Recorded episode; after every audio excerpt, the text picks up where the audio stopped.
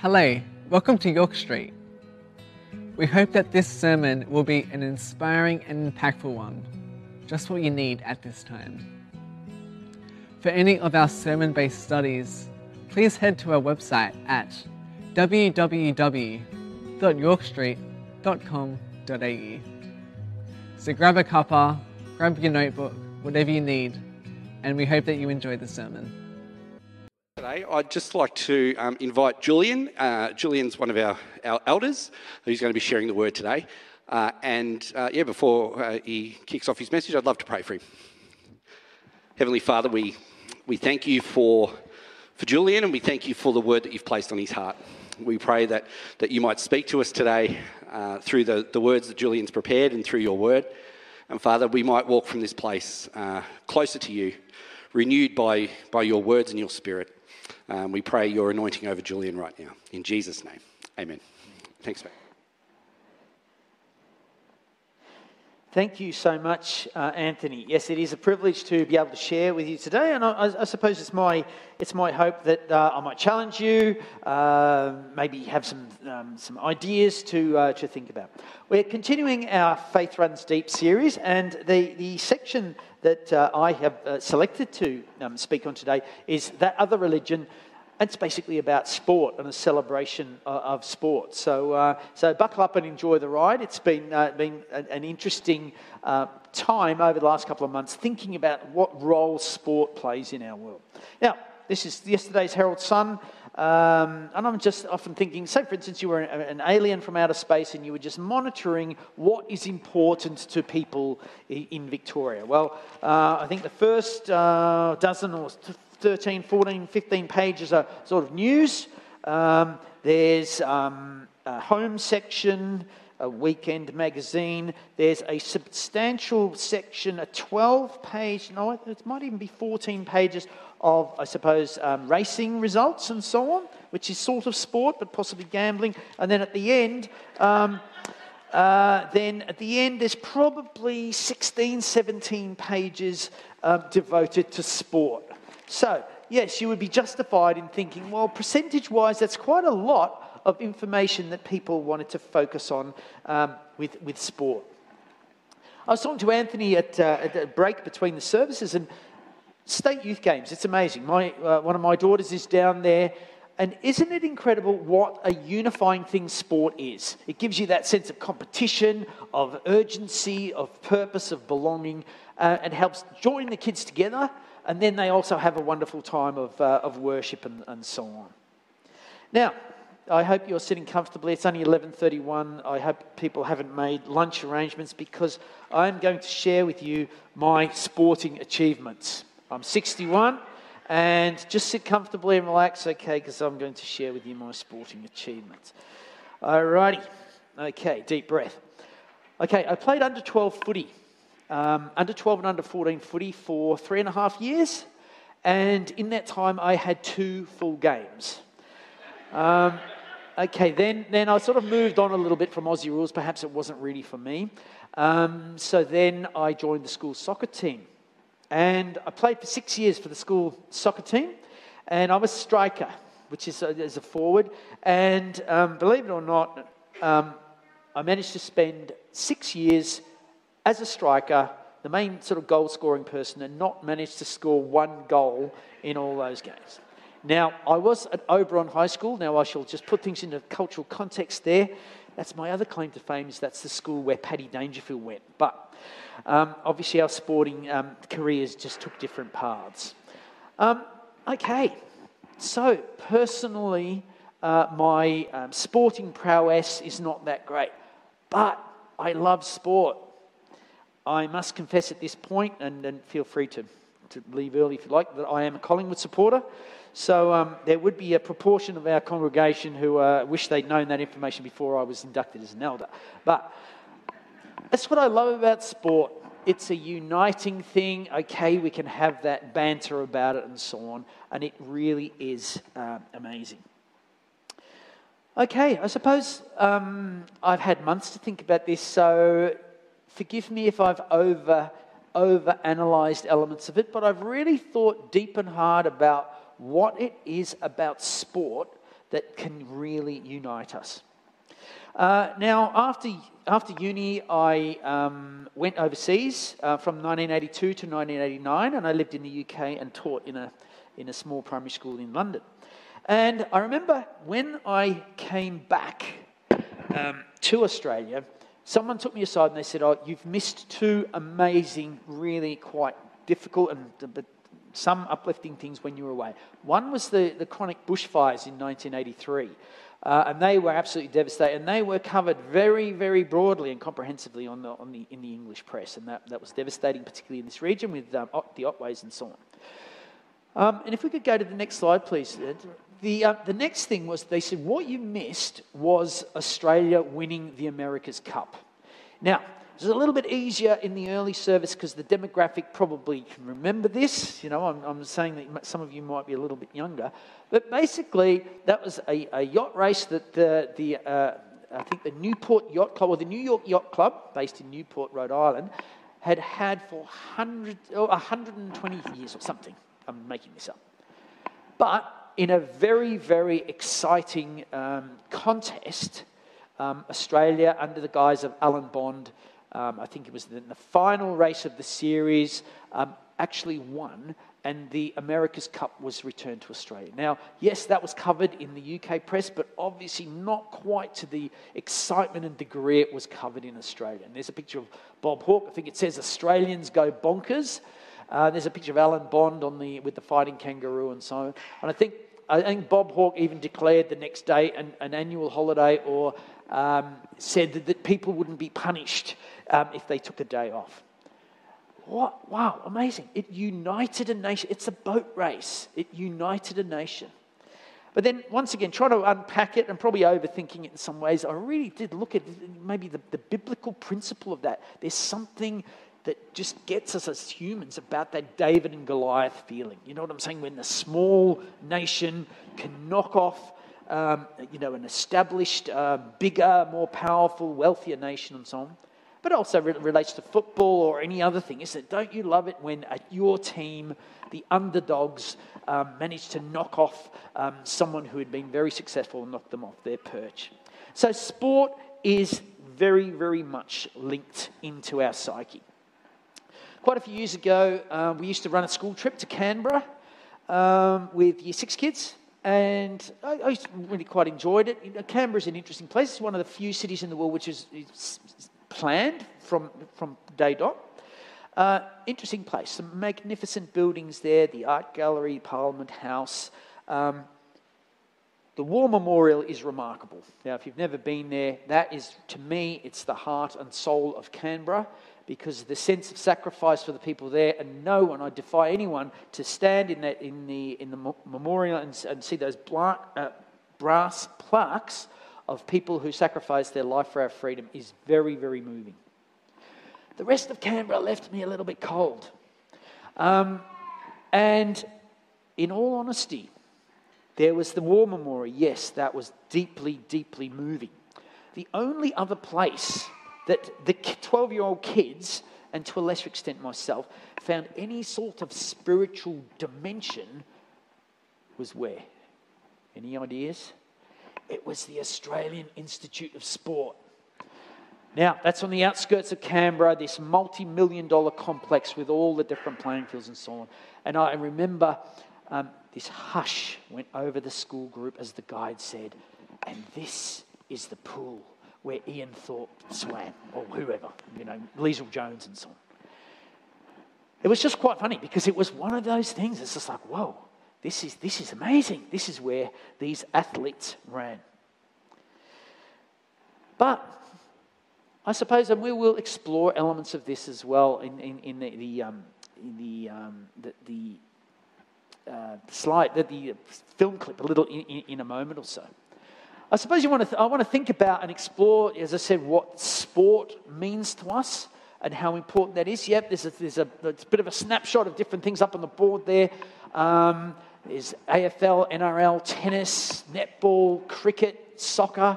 And there'd be a multitude of other sports as well. And again, it just, you might identify with some of those things.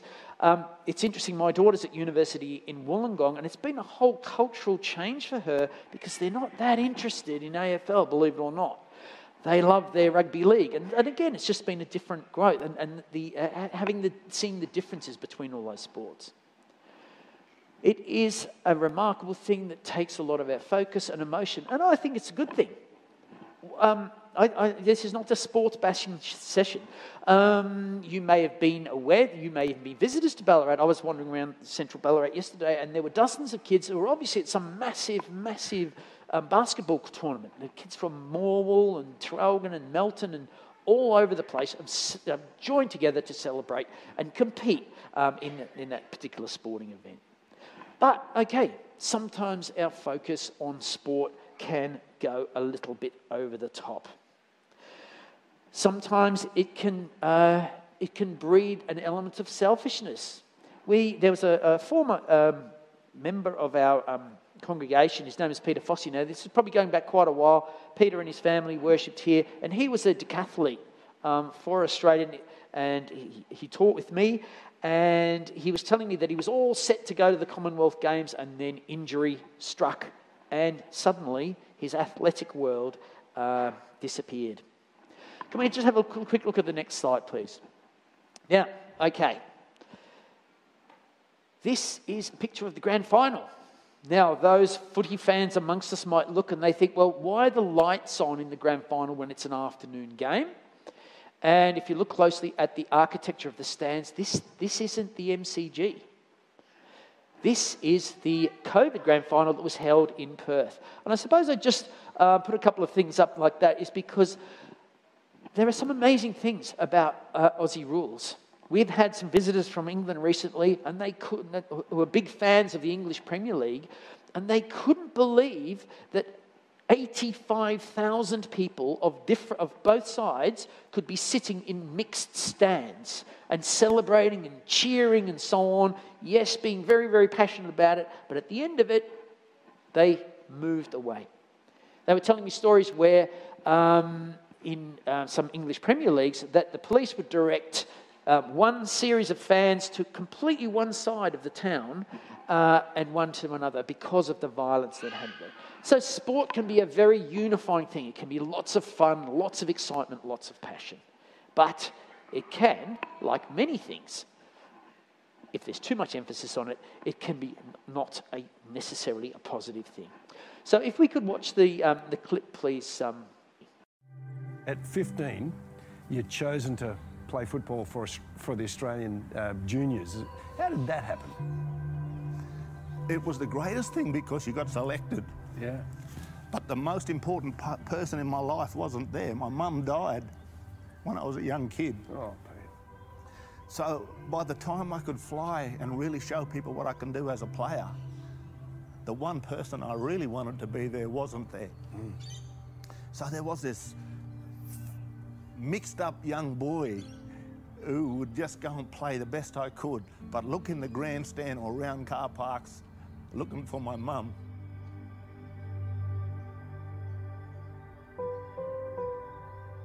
So your sporting break is going to play for Easts. What was that like, moving to the big city? Well, I think if you were an Aboriginal young footballer in my time, Arthur Beetson was the pinnacle.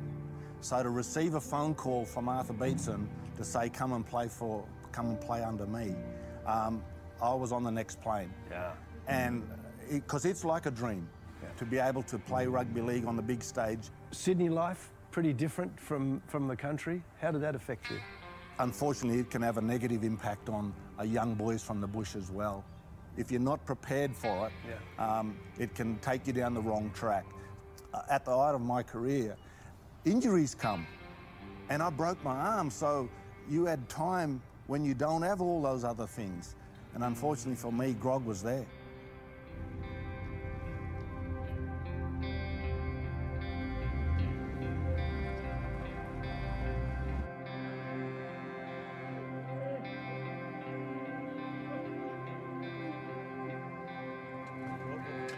Right, just be real tough, Shane.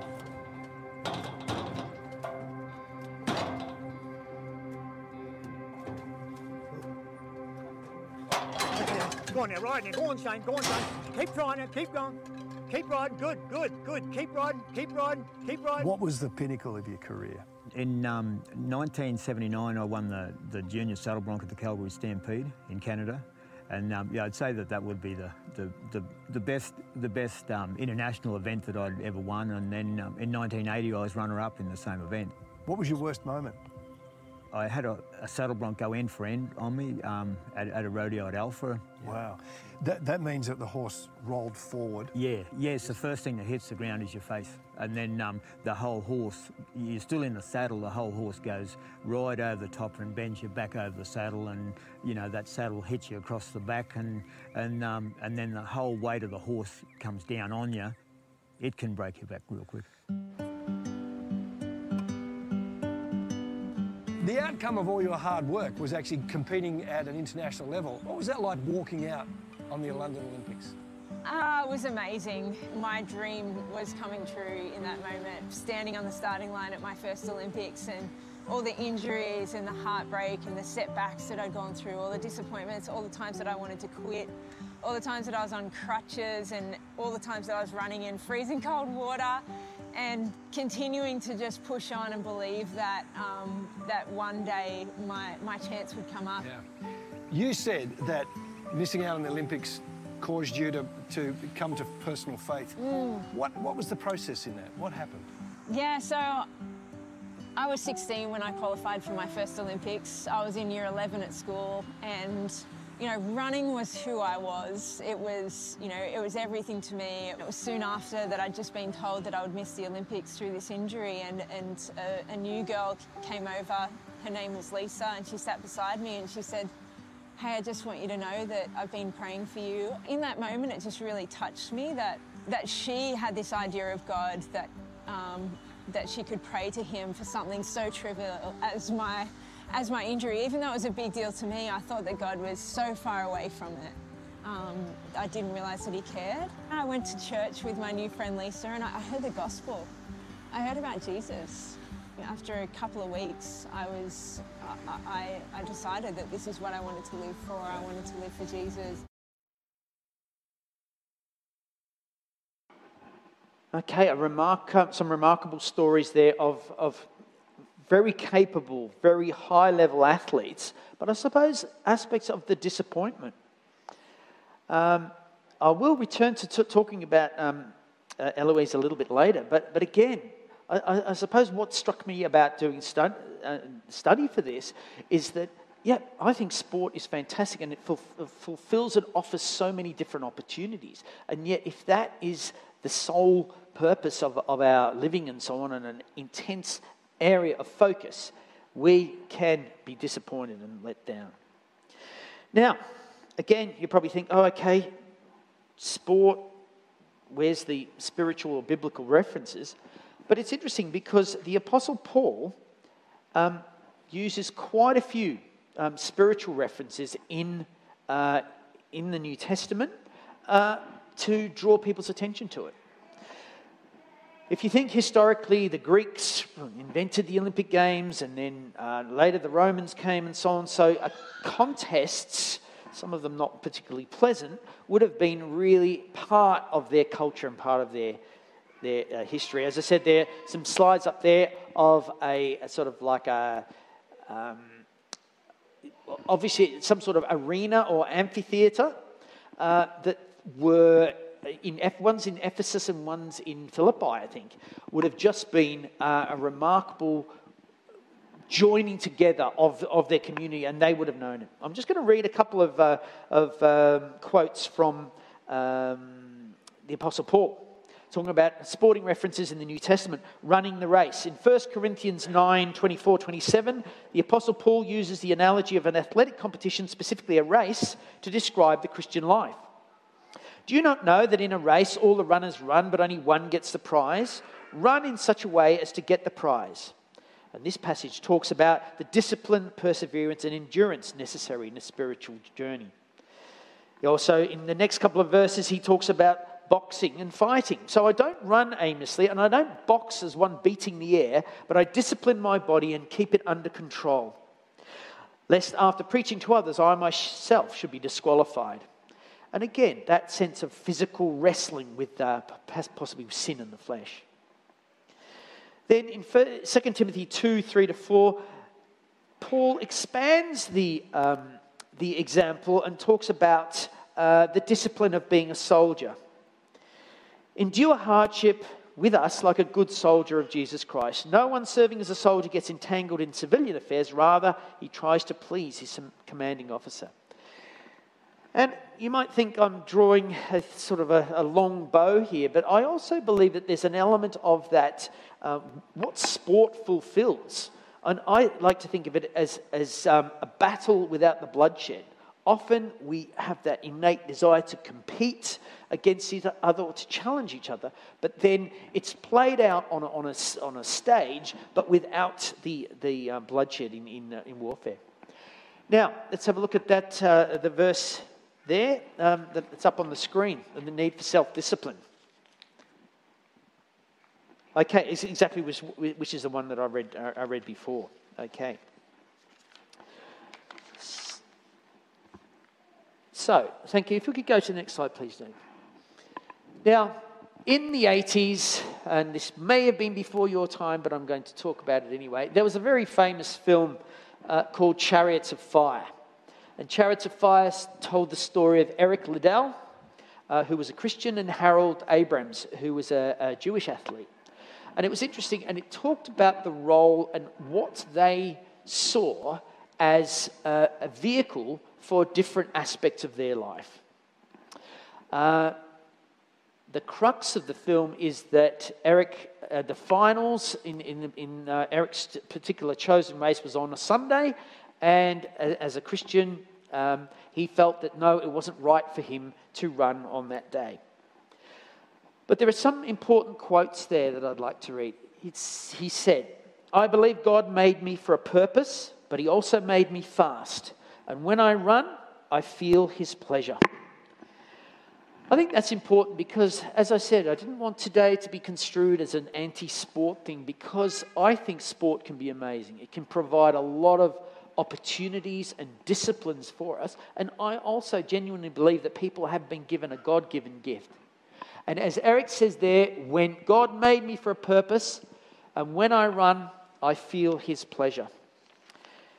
It was interesting, as I was walking into church today, I just walked past the kids' church area, and there was like a little notice board up there about what they're looking at today. And the quote that I've saw out there, it says, "God can work through the things we enjoy." This is an important lesson, I think. God has given us particular skills and talents. It doesn't necessarily have to be sporting. It can be artistic, and be a whole range of other things. He has given us these talents, these gifts to enjoy. I suppose my word of warning and caution is that sometimes if these things become an absolute obsession, well, then it can be detrimental. I was sharing in the break between the services, I went to a conference in Germany, probably over 20 years ago, with some kids, and there were groups of students from all over the world, and a guest speaker stood up, and forgive my German accent, he said, "Boys and girls," he said, "I am a terrific father." He said, "I work 80 hours a week, and I provide everything for my family. We go on holidays and everything." And I can still remember, and this was quite a chilling moment, where a person, a boy, put his hand up and he said, "When do you spend time with your family?" And I can remember this very capable, successful German businessman standing on the stage in front of these thousands of kids. It was like a deer caught in the headlights. It's interesting because his sense of worth, his sense of purpose was linked into his career. The fact that he worked 80 hours a week and he could provide everything materially for his family, but perhaps wasn't there as much as he could be. And I think, like sport, that can be a danger for us. If we focus on anything, and if something becomes our total focus, that is a difficulty. We opened today with the song, "I Am a Child of God." And again, this reminded me of a situation that that happened quite a few years ago now. I remember I'm a school teacher, and I was in a context, sort of a leadership context, of talking with some parents about the particular needs of their young child who had some learning challenges and so on. So we had a couple of people in the room there to help and support. But I don't quite know how or when. At some point, the discussion went south, shall we say. And I don't know whether they didn't like the fact that, you know, their child was being, had need of this extra attention. But anyway, I remember the mum was very angry and aggressive and started sort of shouting in a raised voice, "Do you know who I am? I know these people in Ballarat." And she started to reel off people in positions of power and responsibility in the education world in Ballarat. And it was quite funny. I don't know if you've ever been confronted with a sort of quite aggressive situation. And suddenly I'm thinking, okay, who do I know? And the only thing I could think of, and some of you won't even know what this is how irrelevant it is, I was thinking, well, I was on a plane once with Simon Crean, who's like a long-forgotten, has-been Labor politician. And I thought, isn't this pathetic? I'm just trying to grab at all these things. But then, as was sung in the song, this image came to me, I am a child of God. And it wasn't some sort of arrogant, you know, and I didn't enter that into the conversation, but it's nothing that I have done, but it's something that we share. Those who believe in God, we are children of God. So that puts things into a context. Now, continuing with that next quote of Eric Liddell, and I really quite like this. In the movie, he was talking after his event and his success to a group of young people, probably in a little chapel or church somewhere, and he says, "You came to see a race today, to see someone win, and it happened to be me. But I want you to do more than just watch a race. I want you to take part in it. I want you to compare faith to running in a race. It's hard. It requires concentration of will and energy of soul." So once again, I think this is our challenge today.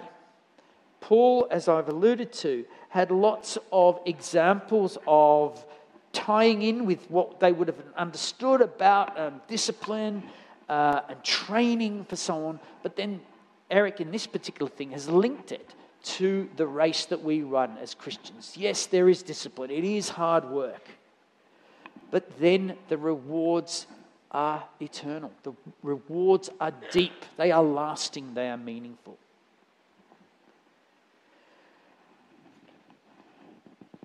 I remember my under-12 footies coach. Now, you know, for someone who only had 2 full games in 2.5 years, you know, you might think that I had dismissed him as obviously overlooking sensational talent. But 50 years ago, he gave this advice, and it stuck with me. He said, "Okay, boys, at the end of the day, it's just kicking a bag of wind around."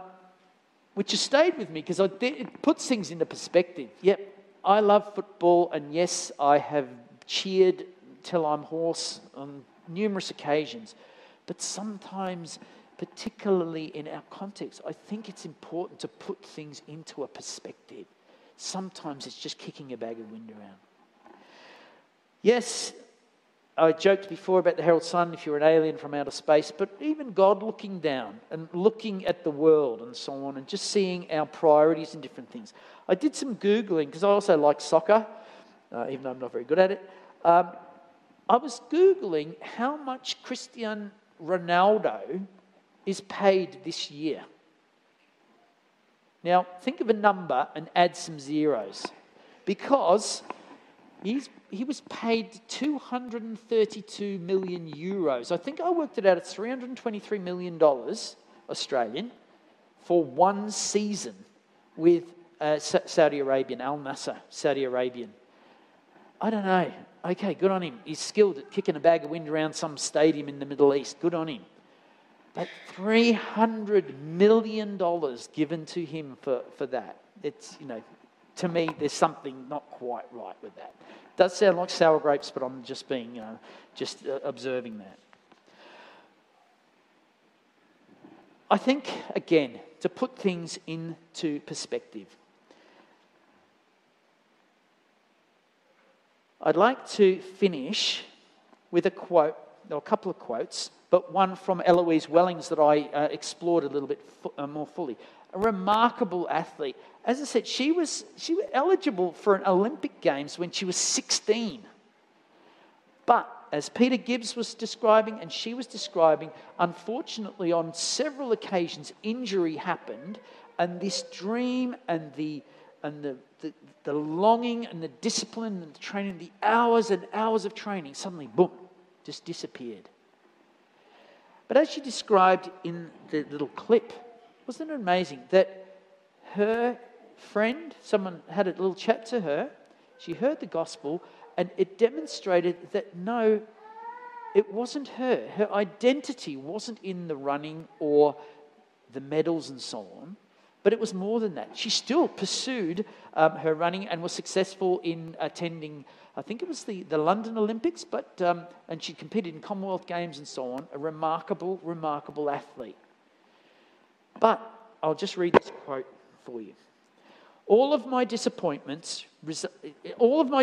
results and disappointing injuries and heartbreak, missing 3 Olympics, there was always this belief and faith that my identity is in Jesus. And that is my foundation. When you've got that, you can't be shaken. Every time I get up to train, I just ask that He be glorified, that He give me the strength to do it. And He gives me the right thoughts to think, and not necessarily that I win, but that He would be made known to people as I run. What an amazing, balanced perspective that is from Eloise Wellings. As I have emphasised, I think sport is great. I think it's a uniting thing. It can be a very, very positive thing. But when it becomes our sole focus, that is where we are setting ourselves up for a failure. Can we have a look at I think it's that slide. Now, I just jotted down some notes here about aspects of what sport is. You know, let's have a look. It's exercise, community. There's that sense of belonging. There's the team spirit. The connection, the purpose, and the discipline. People go to training. I was saying I drove from central Ballarat down here, and often outside Eastern Oval, even at 8 o'clock on a Sunday morning, dozens of cars there. You know, people are there. They're focused on Sunday morning footy. But then I also think elements of our community, our faith community. Okay, yes, there is that element of exercise, that need for spiritual growth. Okay, we don't just lay on the couch spiritually, let's hope not. That there are opportunities in prayer and Bible reading and joining together where we are disciplined and strengthen our spiritual growth. Sense of community. Mixed, eclectic bunch of people here today. Isn't that fantastic? We are still united by the fact that, yes, as I described before, we are children of God. There's that team spirit, teamwork, that fellowship that we enjoy. The connection. Yes, we are diverse in many regards. Different backgrounds, different ages, and yet we are God's family. And then there's this sense of purpose. It isn't just a ribbon or an accolade at the end of a race. There is that eternal purpose. Then there's also the discipline, the monitoring of our behaviour. Improving in different areas, focusing on things to get better, to be closer to God. Like many things, we have been given different talents and skills, but I suppose I'm just hoping that we put things into perspective, that we have a bit of a think about it. Yeah, we celebrate. As the children's thing says, God can work through the things that we enjoy. And I think that I'd like to, I suppose, finish with this in a sense, that challenge for us in this coming week. That, okay, we analyse what we do, what gives us that buzz and enjoyment, and it could be a variety of different things. But in what ways can we involve God in that and demonstrate, as Eloise Wellings was saying, that through our excitement and involvement in these things, that we can demonstrate God's love to us and draw other people into that.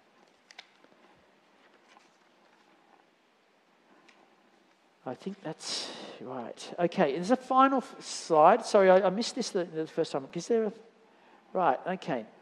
I think it is important that we have that perspective. And this is a verse from Psalms that I've selected to finish off. Psalm 37. For like the grass, they will soon wither. Like green plants, they will soon die away. Trust in the Lord and do good. Dwell in the land and enjoy safe pasture. Delight yourself in the Lord, and he will give you the desires of your heart. As I said, I'd just like to finish with that because, yeah, if we're in tune with God, if we are delighting in what he's done for us and so on and see our responsibilities and our love for him demonstrating itself in practical ways, he will give us the desires of our heart. Now, I commend all those amazing athletes. As I said, I still get a kick out of watching sport, even though I must confess I am a bit of a wussy Collingwood supporter who can't really watch anything in comfort until I know that we've won. Then I can watch the replay, which is not particularly mature, but anyway. Sport, other things are amazing. God has given us a variety of different talents, but I suppose just to finish with this element of perspective, delight yourself in the Lord, and he will give you the desires of your heart. Shall we pray? Dear God, we thank you for, I suppose, sport and activity and a whole range of other things, artistic, creative, different aspects of life that we enjoy, that we're excited and passionate about. Lord, we thank you for the whole raft of emotions and feelings that we have as human beings. We pray that we will use these skills to bring glory to you, but then a little bit of a perspective that we will see that there is a broader picture at stake. There's a broader necessity of balance and perspective. And we pray that we will indeed delight ourselves in the Lord, and the desires of our hearts will be fulfilled. Be with us in this coming week, we pray. And again, maybe revisit elements of this and challenge or question different aspects of I suppose, sport and the different priorities that it has in our society. We commit this to you and ask it in Jesus' name. Amen. If you would like prayer or to find our sermon-based studies, please head to our website or check the description below for a link. If you enjoyed the video, feel free to share the video, like, subscribe, and hit the bell icon for updates of when we release new videos. Remember, life can be tough, so let's do it together.